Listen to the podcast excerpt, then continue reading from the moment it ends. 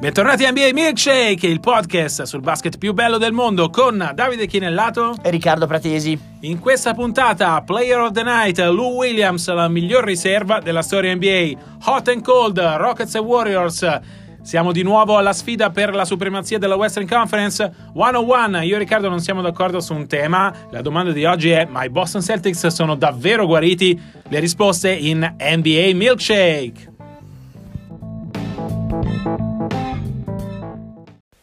Questo è Player of the Night, il giocatore della notte. Andiamo a Los Angeles. Riccardo sponda Clippers per celebrare Lou Williams è diventato con i 34 punti con cui ha contribuito a stendere Boston il miglior realizzatore della storia NBA dalla panchina, superato Del Curry, proprio lui il papà di Steph, che si era fermato nella sua lunghissima carriera a 11.147 punti. La gran partita di Lou Williams che ha messo 13 punti nei primi 4 minuti eh, del quarto quarto per contribuire a stendere definitivamente Boston e a mio parere la conferma che siamo di fronte a quello che è di gran lunga il miglior sesto uomo NBA di questa stagione e non solo, diciamo di questa epoca storica.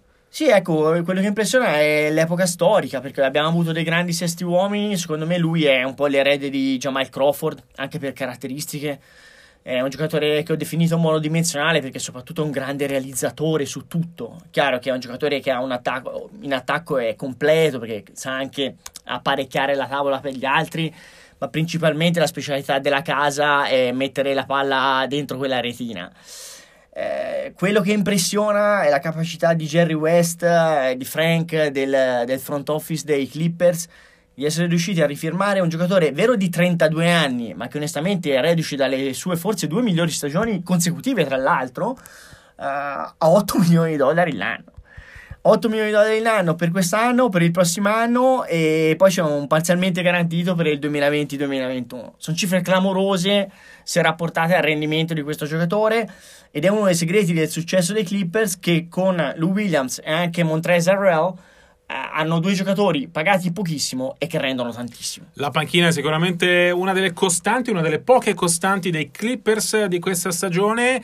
Clippers che nonostante tutto quello che è successo alla trade deadline, nonostante tutte le cessioni, nonostante il, il, fatto che la franchigia sia stata rivoltata con l'idea di guardare all'estate trascurando quello che rimaneva della stagione, i Clippers restano una squadra da playoff, non solo una squadra da playoff che ha vinto le ultime 5 partite, protagonista tra l'altro anche Danilo Gallinari che sta giocando la miglior stagione della carriera a 24,2 punti di media eh, nella serie.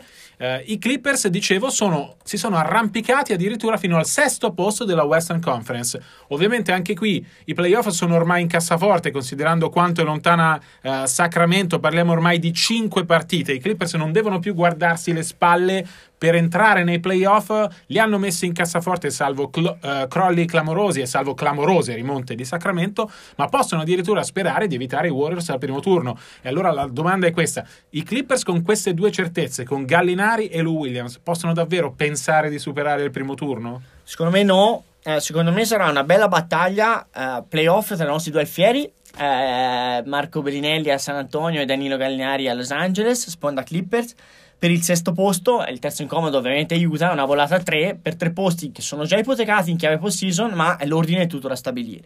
Credo di no, perché onestamente squadre come ehm, Golden State e Houston sono secondo me, Houston, eh, poi ne parliamo, reduce da nove vittorie di fila, è quasi intoccabile in questo momento anche un'eventuale serie con Oklahoma City è una, secondo me una serie molto complicata perché battere Westbrook e George quest'anno sono molto più funzionali l'uno all'altro dopo eh, che George ha firmato a lungo termine con i Thunder secondo me una serie playoff è complicato Denver forse può essere la squadra che può lasciare qualche spiraglio in caso di incrocio, però insomma è una squadra che ha 43 vinte e soprattutto in casa ha il miglior record interno di tutto l'Ovest, 27 vinte, 6 perse, quindi col vantaggio campo nei playoff andare a vincere in altura in Colorado eh, non sarebbe facile per nessuno secondo me. Torniamo, facciamo un passo indietro, uh, torniamo a Lou Williams e a come sia probabilmente l'unico, uh, l'unica star uh, che parte dalla panchina, l'unico non c'è un giocatore che parte dalla panchina così importante per la sua squadra come Lou Williams è importante per i Clippers, perlomeno in questa stagione. E allora l'altra domanda è se ha già in saccoccia il terzo premio uh, di Six Man of the Year della carriera. Per me la risposta è sì. Uh, senza nemmeno pensarci troppo, perché Lou Williams sta giocando in modo eccezionale e proprio perché riesce a fare la differenza dalla panchina e l'ha fatta tutto l'anno. Però Riccardo ci sono altri candidati. Ce n'è uno che è il mio candidato e che si chiama Derrick Rose, eh, sarà una scelta un po' romantica, forse perché mi ero sbagliato che quando era arrivato a Minneapolis io lo consideravo io, ma ero in buona compagnia e numerosa compagnia, lo consideravo finito. Devo dire che ha fatto una stagione straordinaria mm, eh, con, con i Wolves prima e dopo l'addio di Butler, eh, oltre ogni aspettativa, secondo me è lui il sesto uomo dell'anno e che prescinde dal fatto che possa essere migliore o peggiore di, di Lou Williams, ma secondo me non solo è una storia più bella, ma effettivamente il, diciamo che senza Rose Uh, Mini secondo me sarebbe stata una squadra con uh, un record da, come Atlanta, come Phoenix, uh, questo tipo di record. Con Rose è una squadra che comunque rischia, tra virgolette, di essere la prima esclusa dei playoff a Ovest, che ovviamente non è un premio di consolazione perché conta relativamente, anzi in chiave tanking può essere perfino una rete, però ehm, è significativo dell'impatto che abbia avuto in quello spogliatoio e sul parquet, rilanciando una carriera che sembrava finita. Ricordiamo che Uh, Rose è al minimo salariale e, e, quest'estate nessuno potrà offrirgli un, un, un, minimo salariale sperando che rifirmi. E ricordiamoci che Lou Williams, come lo scorso anno, è stato snobbato per lo Star Game e come Crawford è un giocatore, un sesto uomo che bene o male non riesce ad andare allo Star Game. Un po' come Manu Ginobili che comunque da sesto uomo di lusso è andato allo Star Game un paio di volte e in tanti anni in cui pure è stato un grande giocatore dalla panchina, tende a essere snobbato perché in NBA se parti dalla panchina diciamo che perdi un, quello status da grande stella. Allora, una perla statistica ehm, prima di chiudere il segmento, il terzo miglio- i migliori giocatori mh, dalla panchina dal 2013 ad oggi sono Lou Williams, facile, Jamal Crawford, facile. facile e Marco Bellinelli, eh. terzo miglior realizzatore a livello di punti dal 2013 ad oggi. Uh, tornando sul discorso del sesto uomo, mh, è bella la storia di Derrick Rose, è ovviamente una motivazione molto romantica, siamo uh, tutti felicissimi che Rose sia tornato a livelli, uh, diciamo, non da giocatore finito, non è nemmeno a livello di MVP, ma diciamo che è di nuovo tornato ad essere un giocatore, un giocatore che può recitare un, lo- un, ruolo importante, però se i Wolves senza Rosa sarebbero come gli Hawks, i Clippers senza Lou Williams sarebbero fuori dai playoff.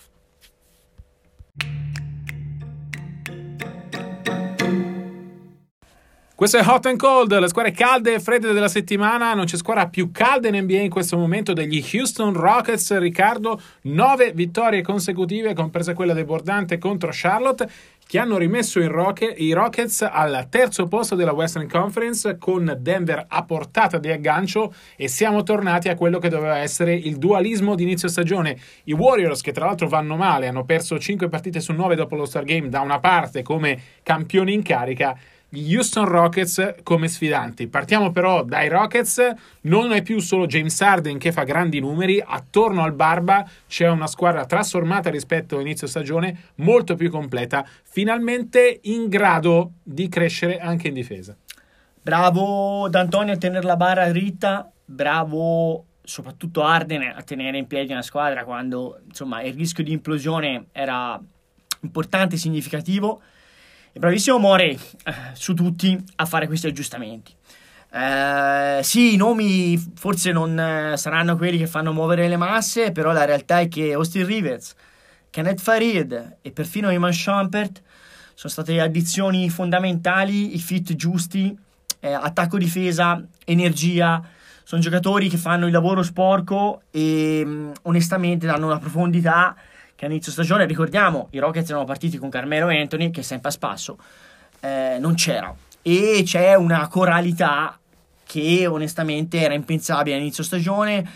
Ognuno fa il suo ruolo, il suo lavoro. È chiaro che poi il ritorno di Paul, decisivo con la stoppata nel finale a Dallas, una partita che eh, nel derby texano Houston ha rischiato di perdere e Capela, che è rientrato anche lui da, da, da, dal proprio infortunio, sono stati ovviamente dei, dei boost eh, de, fi, per la fiducia e per la, la, qualità complessiva dell'organico. Però questo è un organico con una rotazione a, a nove giocatori, adesso significativa, perfetta per i playoff, dove D'Antoni è solito uh, ridurre ulteriormente la rotazione, ma nove vittorie di fila significa secondo posto, secondo me, alla portata ovest. Assolutamente alla portata, anche perché Denver ha rallentato, eh, solo 5 vittorie nelle ultime 11 partite, vedremo se i Nuggets si riprenderanno ad alto livello, ma soprattutto Houston sta crescendo e sta crescendo nel momento più importante della stagione.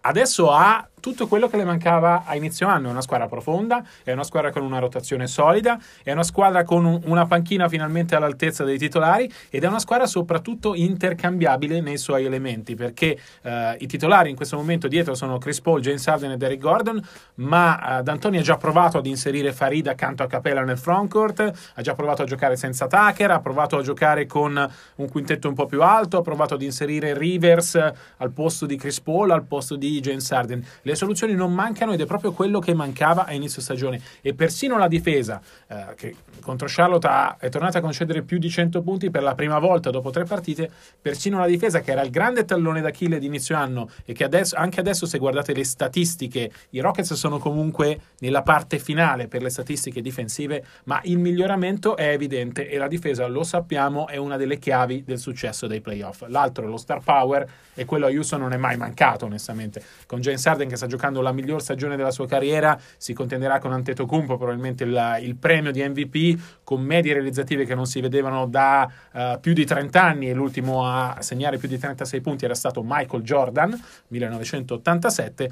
Uh, Chris Paul resta comunque un punto di riferimento che alza l'asticella durante i playoff. E può giocare magari qualche minuto in meno adesso che ci sono dei cambi, in modo che per una volta, tanto per cambiare, arrivi sano e magari resti sano durante la post-season. Esattamente, sarà la grande incognita, ma Houston a mio parere si è attrezzata anche nel caso di infortunio di Chris Paul perché ha già dimostrato Austin Rivers di poter uh, prendere il posto di Paul ovviamente facendo le debite proporzioni a livello di talento ma uh, le soluzioni ad Antoni non mancano. E dalla panchina uh, ci sono le soluzioni per migliorare il livello difensivo della squadra. Allora il grande interrogativo diventa al completo ammesso e non concesso che per una volta tanto non ci siano infortuni sulla strada playoff di Chris Paul soprattutto e li ha trovati sia da Clipper che da Rocket. Uh, al completo questa squadra rappresenta una minaccia ai Warriors verosimile o no? Perché all'inizio stagione nessuno lo pensava o in pochi lo pensavano. Um, siamo arrivati a un punto della stagione era anche solo impensabile immaginare Houston addirittura come seconda forza. Però adesso questa ascesa uh, repentina, costante di Houston, abbinata a un calo che vedremo se congiunturale o meno, abbi- abbinato anche al rientro di Cousins, vedremo anche in questo caso se è causa-effetto o semplicemente una congiuntura, fa venire in mente a qualcuno che con tutti gli spifferi che ci sono nello spogliatoio Warriors, magari come l'anno scorso Houston possa rappresentare una minaccia legittima anche per i campioni. Tu come la vedi? La vedo che bisogna capire che cosa sono i campioni, perché quelli di questo momento sono una squadra assolutamente battibile. Uh, a mio parere va pesato il fattore rilassamento che ha accompagnato i Warriors in tutte le stagioni successive a quella delle 73 vittorie. Golden State è in rodaggio, uh, da quando di fatto è tornato De Marcus Cousins, ha debuttato De Marcus Cousins, è in rodaggio perché sta cercando, uno, di rimettere Cousins a diciamo il 70-75% del suo livello abituale, due, sta cercando di integrarlo. Per fare questo, le star hanno bisogno di fare un piccolo passo indietro. A mio parere, eh, uno come Draymond Green, che è fondamentale nell'economia Warriors, non è vicino ai suoi livelli. Tra l'altro, su Green possiamo aprire una parentesi abbastanza importante. Apriamola. Avete probabilmente visto tutti quel video eh, di Kerr, quel labiale rubato in cui dice sono abbastanza stufo, abbastanza un eufemismo eh, di Draymond. Uh, Green rimane l'anima dei Warriors, croce delizia, in questo momento a mio parere più croce che delizia perché uh, non riesce a fare quel cambio di passo che lo rendeva indispensabile in campo e non solo nello spogliatoio. È sempre quel giocatore che ti stimola a dare il 110% quando ce l'hai vicino, una voce costante nelle tue orecchie che ti sussurra sempre fai di più, fai di più, fai di più. Non vedo però Green in questo momento fare di più e il suo livello di gioco è quello che deve eh, davvero preoccupare i Warriors L'altra grande incognita di Golden State, l'altra grande differenza rispetto al passato è la profondità. I Warriors non sono profondi come lo erano negli anni passati, nonostante abbiano 5 star in quintetto, perché Livingston e Igudala sono due passi indietro rispetto all'anno scorso. Soprattutto Livingston. Soprattutto Livingston, perché manca l'uomo di affidamento sicuro come era David West e perché eh, se si fa male qualcuno cominciano a vedersi i problemi. McKinney che ha rimpiazzato Clay Thompson non è assolutamente la stessa cosa, eh, Jerebko dà qualche garanzia eh, nel reparto lunghi, ma non è ovviamente David West. Hanno preso Andrew Bogot addirittura per fare da garanzia nel caso si, eh, si faccia male Cousins o comunque nel caso Cousins abbia un calo o non sia funzionale a quello che è il progetto Warriors. Però ecco, rispetto agli anni passati a Golden State manca la profondità. Sì, mh, sulla profondità concordo. L'altro grande indice tecnico è sempre la difesa, perché i Warriors se vogliono sono una squadra che a differenza di Houston ha anche dei margini di crescita difensivi, perché uno come Kevin Durant può diciamo, girare l'interru- l'interruttore difensivo a suo piacimento, Thompson rimane un signor difensore, Green è stato difensore dell'anno, però la difesa dei Warriors ultimamente è stata pessima è imbarazzante addirittura contro Phoenix nella sconfitta interna. Prima sconfitta di Fi- vittoria di Phoenix in trasferta contro una squadra dell'Ovest, dell'Ovest in stagione. Mm, diciamo bene ma non benissimo. Ehm, l'altra grande incognita, mm, secondo me, è, è, è, è, la solita, i focolai uh, all'interno di quello spogliatoio sono tre principalmente. Uno, Green ne ha parlato in, maniera approfondita di Draymond. Ricordiamoci che in passato Draymond era stato uno dei motivi per cui l'anno scorso avevano rischiato l'implosione ai campioni, la sconfitta contro Houston. Il futuro di Durant, che è una cosa che bene o male in quello spogliatoio è un interrogativo che non può mm, non riemergere periodicamente. E poi Cousins. Eh, parlavi prima di, di, Denver che sta calando. Eh, diciamoci la verità, poi sarà, sarà o non sarà causa-effetto, ma da rientro di Isaiah Thomas eh, la difesa di Denver è calata e i risultati di Denver eh, sono, si sono ridotti. Sta succedendo lo stesso uh, con i Warriors. È chiaro che sono giocatori che hanno un potenziale che devi, almeno in stagione regolare, dare loro la possibilità, rientro da infortuni così pesanti, di crescere, perché non puoi aspettarti tutto subito al contempo c'è un prezzo da pagare e non è dimostrato, è tutto da dimostrare, che poi ci sarà un dividendo da riscuotere successivamente. Allora, Cousins lo paghi soprattutto in difesa, questa è la verità, perché in attacco con il talento che ha, semmai qualche possesso in meno per qualche stella, però mh, mm, diciamo che non è un, un grosso problema, anche se poi, ti dico, secondo me utilizzarlo dentro area non è facilissimo perché quella area va tenuta libera per le scarrozzate eh, di Durant, per le entrate di, di Steph e quindi comunque sono abituati ad avere un'area aperta eh, per, e, e, un campo, un campo aperto per poter eh, andare uno contro uno dentro, a centro area, soprattutto Durant che diventa inarrestabile quando attacca il canestro. Per cui è vero che in attacco Cousins non è, ovviamente non può essere un problema, però non è detto che sia il fit perfetto perché occupa spazio a quel centro dell'area. Torniamo Riccardo alla domanda tua di partenza, cioè i Rockets possono battere i Warriors in una serie playoff se ti rispondo adesso, ti dico ancora no, perché a mio parere i Warriors restano superiori nonostante tutti i problemi che ci siamo detti finora. Però voglio vedere che cosa sono i Warriors da playoff, perché questi Warriors che stanno chiudendo la stagione e sarà la peggior stagione dell'era Steve Kerr in regular season, questi Warriors sono più che battibili, con tutti i problemi che hanno. Uh, vedo i Rockets in crescita. Se la serie fosse oggi, probabilmente i Rockets sarebbero favoriti. Uh, o comunque saremmo al 50-50 anziché al 70-30 o all'80-20 o al 90-10 o al 100% Warriors eh, in cui siamo andati in stagione. Vediamo che cosa succederà da qui a un mese. In questo momento, guardando il tabellone playoff, Warriors e Rockets sono destinati ad incontrarsi in finale di conference ed è quella probabilmente la giusta collocazione per questa serie. Vedremo a fine maggio, nella seconda metà maggio, che cosa saranno i Warriors, se saranno molto meglio di questa squadra e che cosa saranno i Rockets dopo due eventuali serie playoff.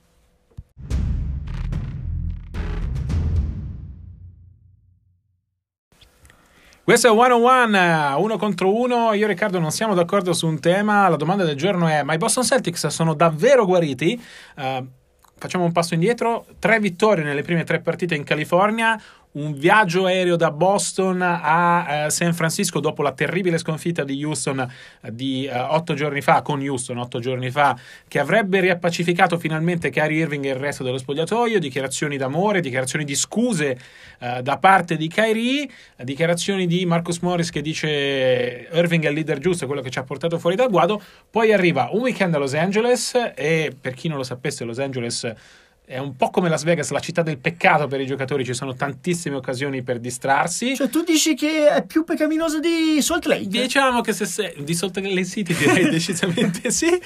Arriva il lunedì, i Boston Celtics giocano contro i eh, Los Angeles Clippers e perdono di 25 prendendo 140 punti, cosa che non succedeva dal 1994. Giocano una partita terribile e allora il dubbio viene, ma i Celtics sono davvero guariti?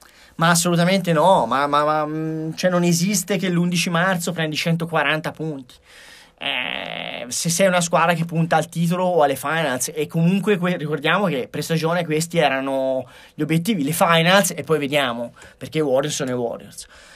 E, um, come al solito, passo, due passi avanti e un passo indietro, un passo avanti e due indietro. È un, um, un andamento schizofrenico che accompagna Boston da tutta la stagione però secondo me eh, la difesa è il, ehm, il termometro più vero eh, delle squadre di Stevens. È una squadra che così profonda in stagione prende 140 punti. È una squadra ancora profondamente malata. In più ci aggiungo il carico e ce lo aggiungo perché comunque la cronaca eh, ci racconta anche questo, di contestualizzare quanto detto da Irving. E il giorno prima fa le scuse che la sua leadership cercherà di applicarla in maniera più redditizia all'interno di quello spogliatoio. E poi, però, ieri, dopo averne preso 140 dai Clippers completamente rivoluzionati, passa tutto il post partita a tessere le lodi di Doc Rivers. Che l'ho detto 6.000 volte, l'ho scritto in 30 su 30, per, avendoci parlato mille volte. È un allenatore amatissimo dai giocatori, eh, che si fa voler bene ai suoi giocatori e perfino agli avversari. Però se tu quando ne parli bene dici che i suoi meriti sono ricondotti anche fa- al fatto che è un ex giocatore e ci metti nel discorso anche Sam, Sam I.M., Cassell, altro ex giocatore che nel suo coaching staff, è chiaro che è difficile ci sono due, due, valuta- due mh, interpretazioni. Una che sia una chiara e diretta frecciata a Brad Stevens, che è uno dei pochi allenatori NBA che non ha un pedigree da grande giocatore e anche per questo era stato un pochino osteggiato in passato da, da, dai suoi colleghi. La seconda è che Kyrie sia come al solito molto molto naive, molto molto ingenuo.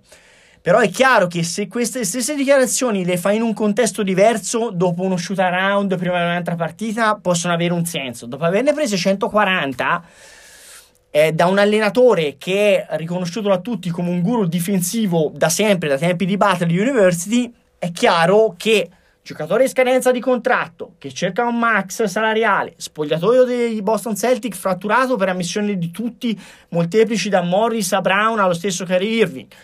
Los Angeles come possibile località e futura casa di Kyrie Irving si era pensato, a, si pensa tuttora, alcuni pensano a una reunion con LeBron James sponda Lakers, ma ricordiamo i Clippers hanno due max salariali disponibili e allora questa apertura eh, verso Doc Rivers chissà se implichi anche qualche cos'altro o no. Allora, ti ho lasciato finire perché era bello seguire il tuo, il tuo ragionamento, ma a mio parere ti ha, post- ti ha portato uh, su strade sbagliate. Io sono convinto che Boston sia guarita, uh, che questa sconfitta dei Clippers, per quanto brutta, sia un passo indietro, ma che comunque non infici il, i progressi evidenti che si sono visti nelle precedenti tre partite in California. La vittoria in particolare con i Warriors, quella che ha dato il là questi alla, Warriors, però. Eh? Questi Warriors, quella che ha dato là la rinascita dei Celtics è a mio parere l'indicazione di quello che Boston può essere in questa stagione.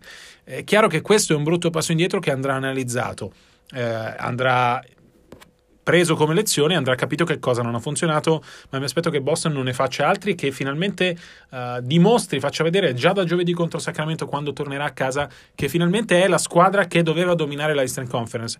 Uh, una squadra che continua ad avere dei problemi, ma che a mio parere è sulla strada giusta per risolverli finalmente. Non vedo in queste dichiarazioni di Kyrie uh, il dolo, tra virgolette, di affondare di nuovo il colpo.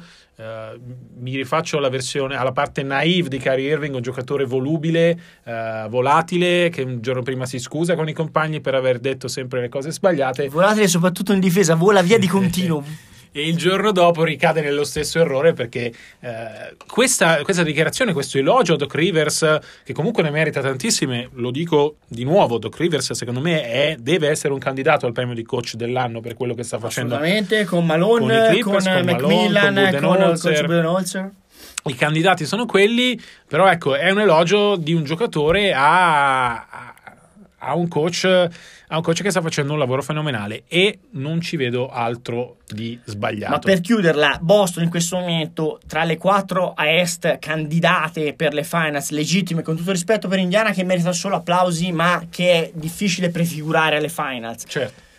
Dove li vedi? Primi, secondi, terzi o quarti? Io sono tornato a rivederli primi eh, perché davvero la partita con i Warriors, a mio parere, per quanto i Warriors siano in crisi, come avevamo detto prima, in crisi forse è la parola sbagliata, però ecco, non stiano rendendo come dovrebbero rendere i Golden State Warriors.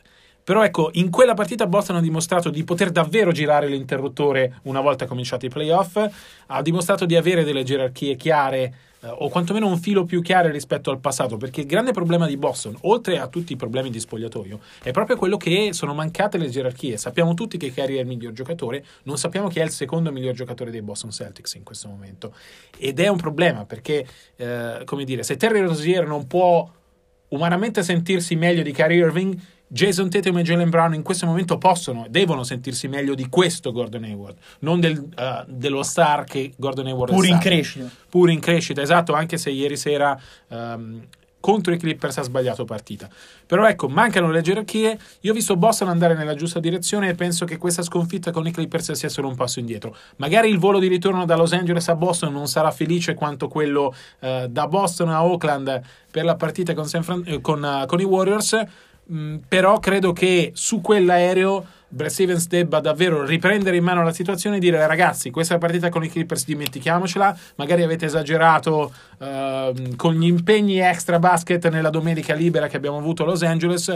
Rimettiamoci sotto torniamo a giocare perché possiamo davvero essere la squadra che va alle finals uh, da est. Le altre candidate sono fortissime a mio parere. Milwaukee è spettacolare Toronto mh, nella sconfitta nella notte con Cleveland ha dimostrato qualche punto debole. Uh, Philadelphia sta crescendo, il ritorno di Embiid servirà a quello. Boston sulla carta ha le garanzie che le altre non hanno, anche a livello di esperienza. Le ho viste mettere in pratica una sola volta finora in stagione contro Golden State. E questa Golden State. questa Golden State. Però quella avversaria, con tutto quello che significa, è quello che i Celtics si aspetteranno ai playoff.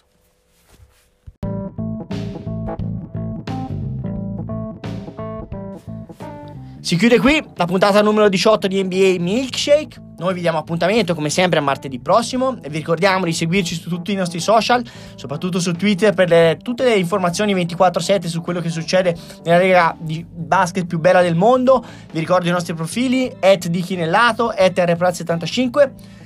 Buona settimana a tutti e soprattutto buona NBA.